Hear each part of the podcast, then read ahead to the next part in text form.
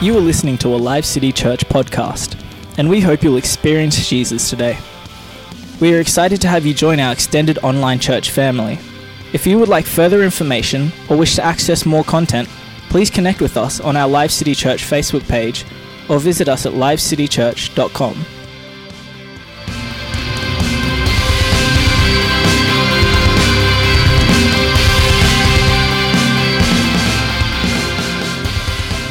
We've been in a, a series that I started called Living as Citizens of Heaven. Living as Citizens of Heaven. As I began to preach, I recognized the fact that most of you had not had a lot of teaching on the kingdom of heaven. So you've heard a particular gospel preached, that we just preach, you know, Jesus, we're happy, clappy, you know, this is about Christianity and religion. No, that's not what Jesus preached. If you read the Bible, you find that the one message that he constantly preached is this, that the kingdom of heaven is at hand.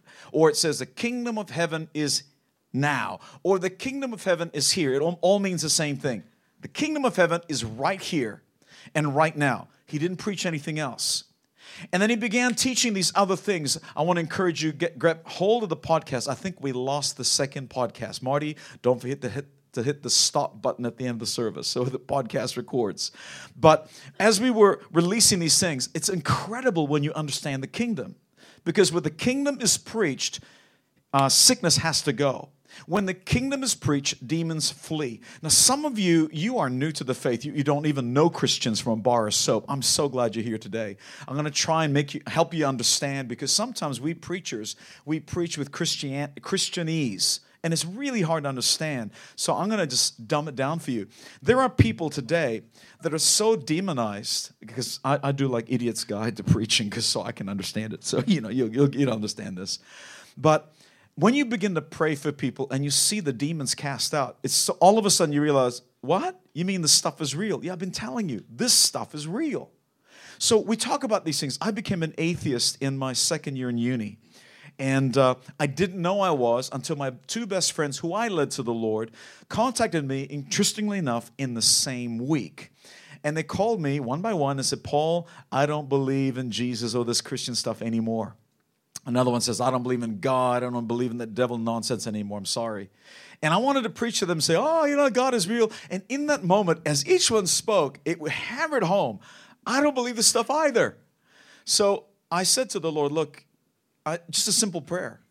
I, it was like earth-shattering. You got to understand. I'm a. My dad was a pastor. My grandfather was a pastor. My mom was a pastor. Her father was a rabbi. So it's in the blood. And but now I, I'm. I'm. An, I don't believe any of this anymore. So I said the simple prayer. God, if you're real, show yourself to me. But I'm not going to church anymore. Okay, you got to show yourself to me, because I'm I'm playing a hypocrite here. You got to show up. I'm not saying you guys should don't not do the same thing. It was just my journey, because I knew I was being religious by coming, and I had not yet experienced Him for myself. I accepted Him into my life as a kid, because mom and dad, you know, provided opportunities, great.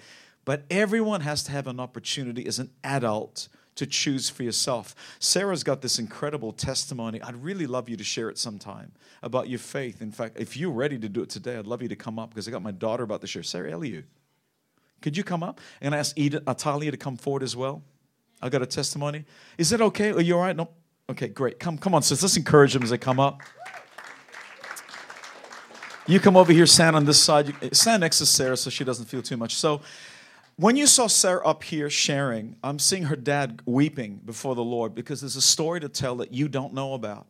Can you tell them what's happened? Because they have no idea. They just see Sarah, woman of God, powerful, you know, sharing the gospel, but they don't know your story. So can you just tell the guys, what has Jesus done for you since you've been at Life City Church? Uh, so, well, this is really loud. um. We were brought up um, going to church and stuff, but I never took, well, actually none of us really took in what God, or who God was. Um, so I moved to Australia in two thousand six, um, and my dad ended up moving here to Australia. So when he moved, um, I was one of the last ones to go to church at all, or even start listening to what he was saying to us. Um, uh, the black sheep. Um, but not literally. We have like a literal, no, that's fine. Um, so he would ask me every Sunday if I went to church. Um, and so before Sunday came, I'd always have an excuse. Um, majority of the time, they were just lies. Um, so I started going to church to please him pretty much. Um, and something shifted when I started going. When I first started going, it was just so that he wouldn't ask me anymore, so I wouldn't be convicted. Um, but then it shifted. I started enjoying it and looking forward to Sunday, to hearing the message. Um, and then we we always heard, he would always preach to us um, at home. Every situation in our life, he would always give us the Bible's interpretation of what we were going through, um, or what God says about what it is we're going through. So we always heard these things, but I'd never read them for myself or really took them in for myself um, until I started hearing them from church. So sometimes if somebody close to you is saying, well, God is saying, you don't really take it until someone else says it to you. Um, so I started hearing these things at church and thought, oh, he does know what he's talking about. Um, I, yeah. Um, and so I just had a revelation on my own. So I started looking, instead of looking to people or to ask anyone. So first it was like, oh, I was too embarrassed to ask anyone the answer of any of the questions I had. Um, so I turned to God and I, I started looking into his word and looking for the answers for myself. Um, and that's how I got real revelation of who God is and who I am in him. So what's happened since then? Um, since then, so much has changed. I used to be, I was never confident um, just because I never knew who I was. Um, I never knew where I would fit. Um, yeah, basically I didn't know who I was. So I was sort of like this counterfeit walking around as if I knew. Like I looked like I knew, but I didn't. Um, everywhere I'd go, I felt like I wasn't accepted anywhere, so I would try and fit in and do what they'd done or sort of be someone they wanted me to be. Um, but since, since coming to God, he has just given me a boldness and a confidence to really step out in what he wants. That's so awesome. What a great testimony. Thank you so much, Sarah. And yeah, over here, you, yeah, you can go now. You can find your seat. Just, can I go? Come over here. Now, I, I love it when... Uh, my kids are better than I was as a believer in Jesus. They they really love the Lord. They know the Word of God. And my wife said last night to our elder, she goes, when I grow up, I want to be like you. You know, we, we really mean that. You guys are doing such a great journey. And this kid comes up to me this morning saying, and she apparently found out, told her mom, I'm going to share my testimony in church this morning. And she came to see me, so I've got to let her share this story. Hi. Um, yeah, so little background, you know, two parents as I've grown up were pastors, so I've grown up in the church all the time. Gone to Malaysia, done some journaling, read the Bible, that's, you know, typical Christian routine. But I always wanted to have a sign from God because I've always heard stories of people who have not found God and then all of a sudden they're like, oh, wow, a sign, and they come to church and I'm like, that's so cool, but I've never actually really had a sign. So I was getting upset with God and I started to, just as every Christian does, I started to just doubt if he really was real, and I hated the feeling that I had to doubt him. So I prayed to God and I was like, please show me a sign to show me that you're really real because I hate having these doubting feelings that you're real or not. And so then last week in the car as we're driving to dance, Dad and I are just talking about life. And then all of a sudden we just came to the topic about God. And then Dad starts talking about how people start to doubt God's existence. And then I never actually told Dad that I had these feelings though. And so all of a sudden it was like, yo, light bulb. And I was like, okay, God, I see you. Okay, sorry. And then I also had feelings like of rebellion because as a pastor's kid, you know, always growing up in the Christian church and then you feel the need to just rebel because, yeah, anyway. And so... so then, and so I just had this like little voice in my head for a while that was like, oh, just go on, break out of that pastor's kids mold, you know, go on, just go against that rule. And then as we're on the car, Dad then moves on from doubt to talking about how pastors' kids rebel. And I was like, okay, wow. So then it really was God actually showing me that he is real and I don't need to ever doubt him or rebel against him. So, yeah. That's cool. That's fantastic. Thanks so much. And you might be going through a journey yourself where you're challenged, or for some of you just trying to find God, you know, and I'm just so grateful that the Lord brought you here today. You're not here by accident. Some of you thought, oh, I'll just come along today. You don't understand. The Holy Spirit moves people to places, to nations, to churches. You're here on purpose, and God has something for you. So lean in with me. I'm going to shorten the message. We will finish on time. Pray, and it will happen.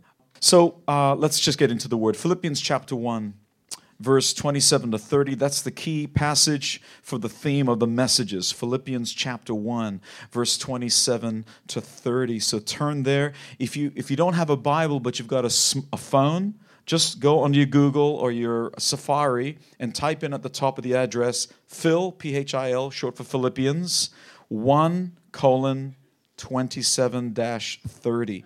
And your browser will bring up the scripture, okay? Redeem your smart device for Jesus, and then you can put it away. Amen. All right.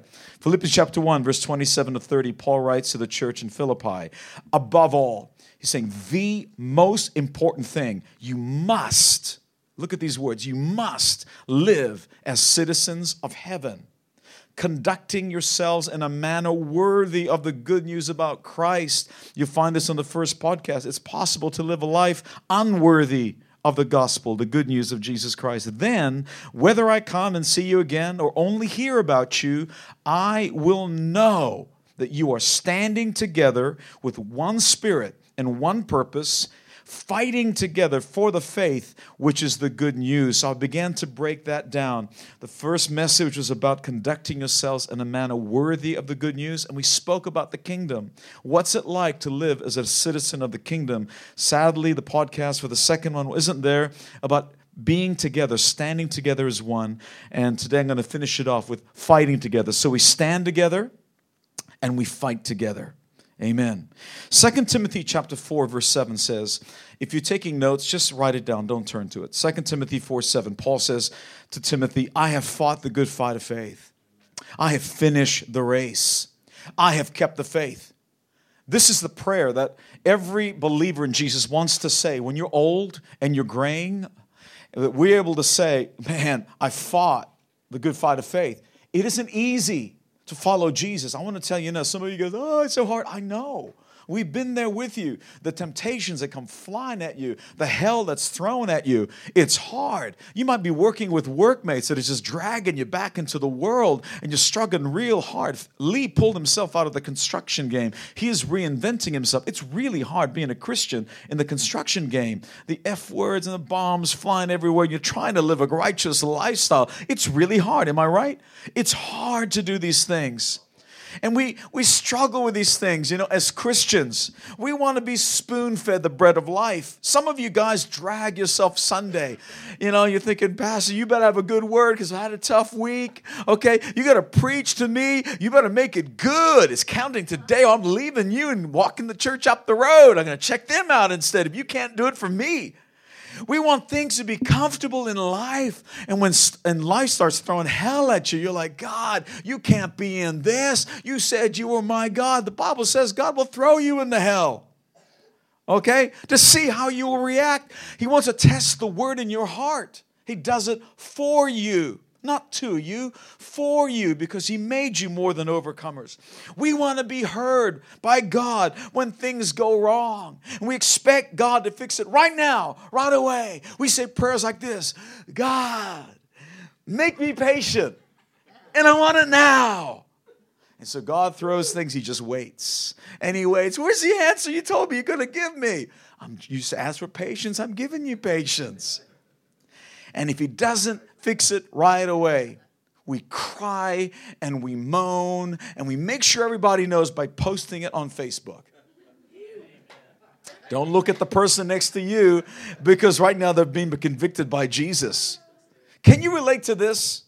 And don't answer straight away. It's a rhetorical question. Because I've just described my kids to you when they were babies and toddlers. I want to be spoon-fed. I don't want to eat that one. I don't want to eat that one. I don't like my... Actually, they like their vegetables. I don't want to eat that Brussels sprouts. You know, I don't like this chair. It's uncomfortable. I want that one.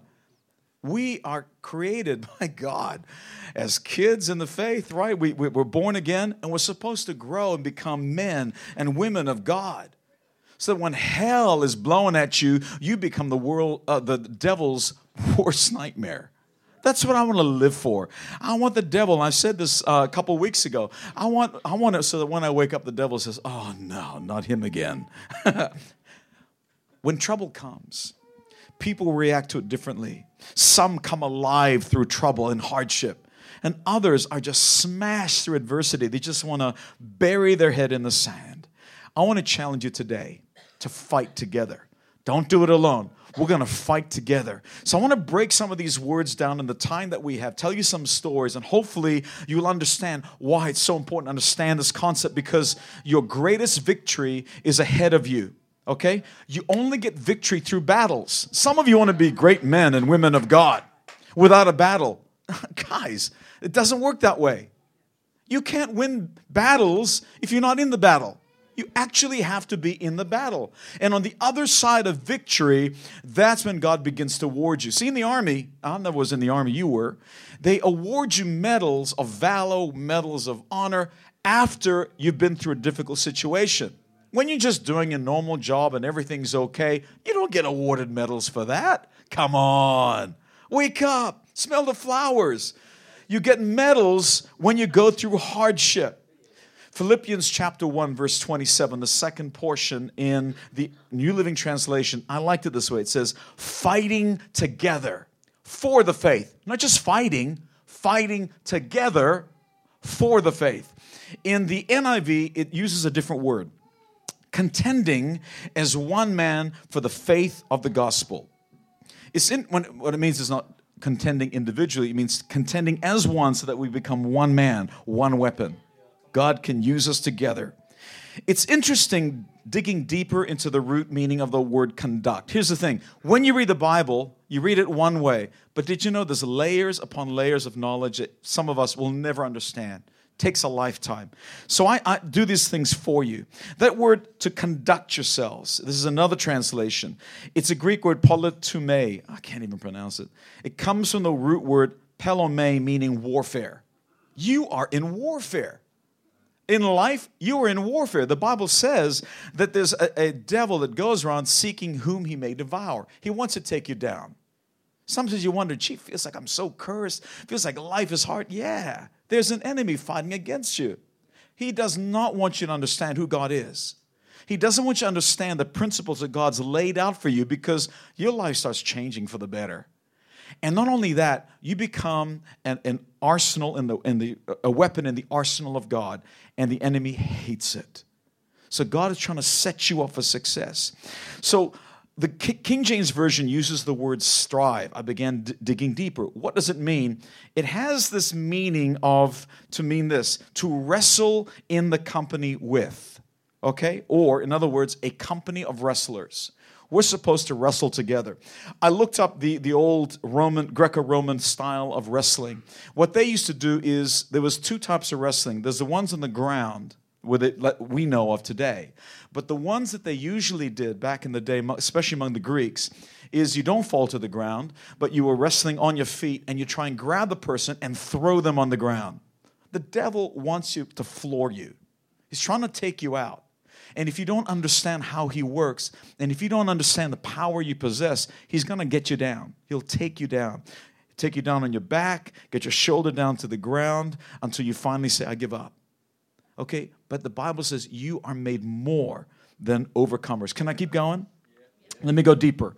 When it uses the word fight in this tra- in your translation, it's the Greek word agonizo, which refers to a struggle, a fight, great exertion. This is your walk with Jesus. If you're wondering why it's so hard, yeah, it, well, the Bible says it is. It's a fight. Great exertion, great effort. It is where we get the word agony from. a word often used, this word agonizo in the New Testament. So it's translated as fight here, but it's also translated as anguish, pain, distress, and conflict. It comes from the word agon, the root word, which is the word that depicted the athletic conflicts and competitions so famous in the ancient world, again, alluding to a wrestling match. But the Bible says you don't wrestle alone. You got people right next to you, left and right, who can pray with you. That's why we brought these guys up to pray together. Because when you join with me in prayer, the enemy doesn't have a chance. We're smashing the enemy on his face. Paul the apostle laid the hammer down to the church at Corinth at one point.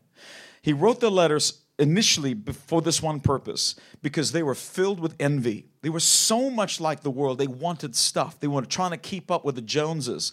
Oh, he's got this new car. Well, I want that new car. And they began fighting and quabbling over things.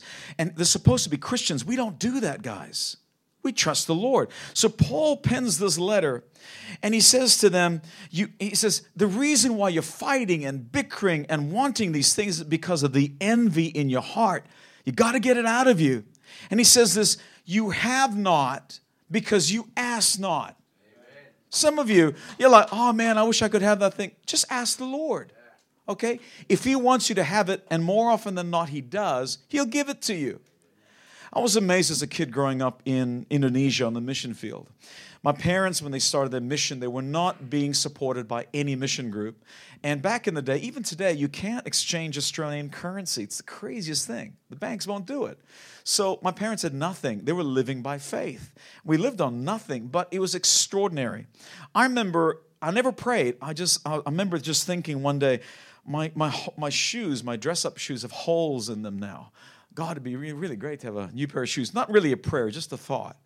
The next day, someone would come around. And this happened time and time again. Someone would come with a pair of shoes to give away to the church, and it only fit me. Amazing thing.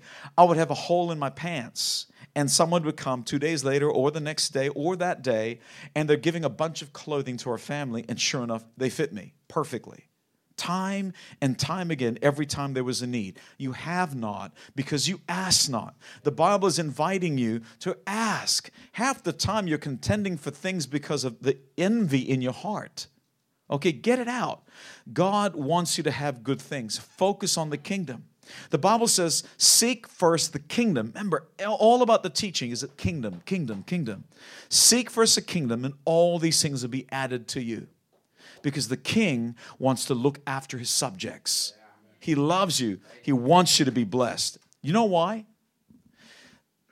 The glory of a king is when his subjects are clothed, when his subjects are fed and they look good. That's why the Queen of Sheba, she wasn't looking for the high buildings and the castles. She looked at the common man to see how they were clothed. And the servants were clothed in the most ridiculously amazing clothes. That's when she realized the glory of the king is how the subjects were dressed. God has to look after you. It's in his best interest to bless you because it makes him look good. It's the glory of the king. God will look after you. We're not called to fight other battles in the kingdom. We're called to fight the fight of faith. That's what these passages are talking about. We don't fight with people. That's not what the Bible is encouraging us to do. We don't fight with physical strength or resources. Christians have tried and failed in the past to wage war in their own strength. The Bible tells us in Zechariah four six, it's not by might nor by power, but by my spirit, says the Lord. It's a different way of fighting. I remember my old senior pastor once told me this story. He was uh, from New Zealand, and he told me the story when he was a youth pastor in the time of revival, and the churches were just crazily getting big. And the hippies were turning to Jesus, all the drug addicts and all coming to Jesus by the thousands. One pastor had a church of thousands, one of the largest churches, I won't say where because you might know this pastor, in New Zealand, let's just say that. And he was growing, and he began saying to himself, I'm going to take down the strong man over New Zealand. So he began to pray by himself, fast and pray over the nation of New Zealand, thinking he could do it by himself. So unfortunately, things ended poorly. Temptations were thrown his way, and he fell into immorality. And then he lost his faith. To this day, this guy does not know the Lord. He's completely gone. His church is folded up. It's destroyed. All because he thought he was doing it in his own strength. It's not by might. It's not by power. But by my spirit, says the Lord. In Second Corinthians twelve nine, it tells us this. Some of you are fighting and fighting and fighting. And you're contending in prayer. And you're feeling so weak. Listen to this. He said to me, my grace is sufficient for you. It's enough. For my power is made perfect in weakness. God needs you to be weak in order for his power to be made perfect.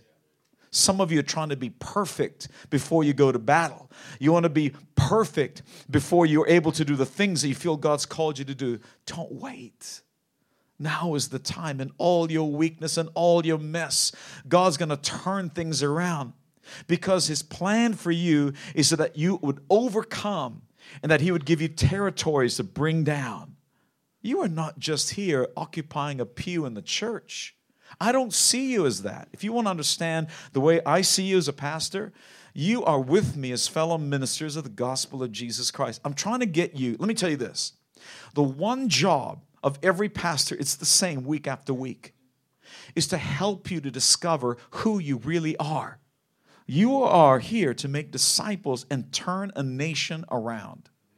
There are people that you can reach that I simply cannot reach. Lee goes out ministering among the drug addicts on a weekly basis. I don't know if you can still do that with your studies, but his heart is so filled. He wants to evangelize. He's a new Christian. God's doing crazy stuff with him. He's growing because he's ministering. Yeah. You can't grow unless you minister. Yeah. We got guys like Bappa and Yvette who are feeding the poor. They're so drawn. They're growing by leaps and bounds because they're serving. Have a look at our own brother, Bruce McLean. I think he's outside serving week after week. He's a great teacher of the word. And you know what? I could say he may be a better teacher than me. And yet he's there serving week after week. My brother Petuelli here doesn't say anything. Great teacher of the word. I know you, bro. And he's just there quietly, humbly, just serving you. Because that's what he feels called to do. He's a minister of the gospel of Jesus Christ. I'm just blessed that God gave me the mic, and I hope I can do it justice. But you got to understand, church, wake up. God has a plan and a purpose for your life. You're going to shake territories, and we're going to do it together, fighting together. Your weakness does not excuse you from battle. The enemy takes great joy in taking advantage of Christians when they're feeling down, when they're feeling weary, when you're feeling disillusioned. Oh, he has a party over you. We fight battles in the supernatural realm through faith. But a soldier, come on, you can hear, give glory to the Lord. But a soldier in the thick of battle, you can't just get up and leave the battle. You're there to fight a war. Your own soldiers, your own army is going to kill you if you try and run away. Actually, we don't. Actually, we do do that, don't we? It's awful. Don't run away. We do this together. We're stronger together. So why does the Bible say it's the good fight of faith? You notice that in the word? It's a good fight of faith. It ain't that good to fight. I hate fighting. I hate battling, but I have to do it. But there's a reason why. It's called a good fight. It's called a good fight of faith because there's a good reward that comes from fighting in battles when you win. To the victor go the spoils. It's good because this kind of battle is winnable. God will never put you in a battle that he hasn't already prepared you to win. Yeah, come on. Come on. That is amazing. Yes. So whatever hell you're going through right now, I don't know your personal situation. God has already set you up to win. You're just going to be floating on cloud nine when you get to the other side of your victory. Okay? It's almost there. Stay in the fight. Resist the devil. He will flee. It's a good fight of faith because every battle in faith is worth the sacrifice when the treasure is so great. You don't know what God has for you on this side of the timeline, but I can promise you and assure you it's good. The Bible tells us in Matthew eleven twelve, from the days of John the Baptist until now, the kingdom of heaven has been forcefully advancing. and forceful men lay hold of it. A commentary says this. What they're trying to say is this, that Jesus' kingdom inauguration, in, other, in, in order for his kingdom to be released on earth, it necessitates a clash between God and evil. The reason why you're going through hardship, the reason why you're going through this challenge in your life is because you are doing the right things. Amen. You're bringing the kingdom into enemy territory, and he's trying to throw hell at you. But God created hell for the devil. And you're his worst nightmare. Turn to the person next to you, tell him, you're his worst nightmare. Let me challenge you with a thought. I want to be like David. How many know the story of King David? Three hands went up. How many people know the story of David, King David? Some of you don't know. How many of you know the story of David and Goliath? Okay, now we got some hands going up. He was a little dude at thirteen years of age when he took on a giant. Uh, just imagine this. Uh, is that about, so Goliath would have been about the, the pinnacle of that roof height and built, tough, huge. So this little kid fights a big dude like that, takes him down. It's an incredible story. But let me just, just bring it down to the initial key thoughts I want you to get because of the sake of time. I want to be like David. Why? Because David understood the numbers. He said to King Saul, trying to argue why he should fight. He had to give a reason why. He says, this, this uncircumcised Philistine, he was, he was using the word uncircumcised to say, this guy has no claim with God the Father. He has no power. He has no protection at all, but we're covered. I'm covered, so I can take him down. In fact, he's trying to give reasons. I'm not just a shepherd boy, just singing songs. He says, I'm a shepherd boy. Whenever wolves or lions or bears came to attack my sheep, I have to defend them because it's my hide if I don't protect my sheep. So he takes down lions and bears, a little kid. So he says, if God can give me the lions and the bears, God's going to give me this giant. I'm going to win this battle. He understood the numbers. Romans eight thirty-one says, what then shall we say in response to these things? If God is for us, who can be against us? I want to be like David because he knew he always had an option. Some of you guys are crying like the world, like the pagan. Oh, everything's so bad. It's just so horrible. You have an option. Pray. Amen. If you're asking your pastor, what do I do when hell breaks loose? I get on my knees and pray. The harder the problem, the lower I go. Some day, I'm going to tell you, some days I am crawling on the carpet with my nose dragging on the floor. I had to throw that carpet out on, to be washed because my dog peed all over it, so I don't do that anymore. But I, I just go on the tiles now because I mop it, and then I'm just crawling on the tiles. You think I'm joking. I actually do that. My face is to the ground, and then God does a battle for me. Yeah. I battle in prayer. He battles in the spiritual realm and does it in the natural realm. Here's another reason I'm going to be like David. He always had hope. There's a world of problems weighing people down outside the kingdom, but they don't have the hope that you have. Why don't we stand to our feet as we close this morning? The great evangelist and pastor Smith Wigglesworth once told the story of a night when he could not sleep. He was tossing and turning and tossing and turning, and he had frightening nightmares every time he tried to go to bed. But at one point in time, he woke up, and he looked, and he saw the devil was sitting on his bed. At that point, he realized what went on, and he said, oh, it's just you. And he went back to bed and had the quietest, deepest sleep he had in a long, long time. The devil does not stack up to you. You are way more powerful than the enemy because God is with you. Have a good night's sleep. Sleep in the middle of the storm. The Bible tells us that Jesus fell asleep in the boat in the middle of a storm. Why? Because the peace within him was greater than the storm outside. And when you're at peace inside, you can enforce that peace outside in Jesus' name. Can I invite you to bow your heads and close your eyes with me this morning as I close in prayer? Thank you for joining Life City Church, and we hope that you were blessed and inspired by today's message. If this ministry has made an impact on your life, we'd love to hear from you. please drop us a line and share your story at thanks at life city church dot com or email us your prayer needs at prayer at life city church dot com. We'd love to connect with you and hear more about your story. If you love the ministry of Life City Church, you can make a financial gift to help us spread the good news of Jesus by going to life city church dot com and clicking the Giving tab. We hope today's message has spoken into your life and look forward to your next visit.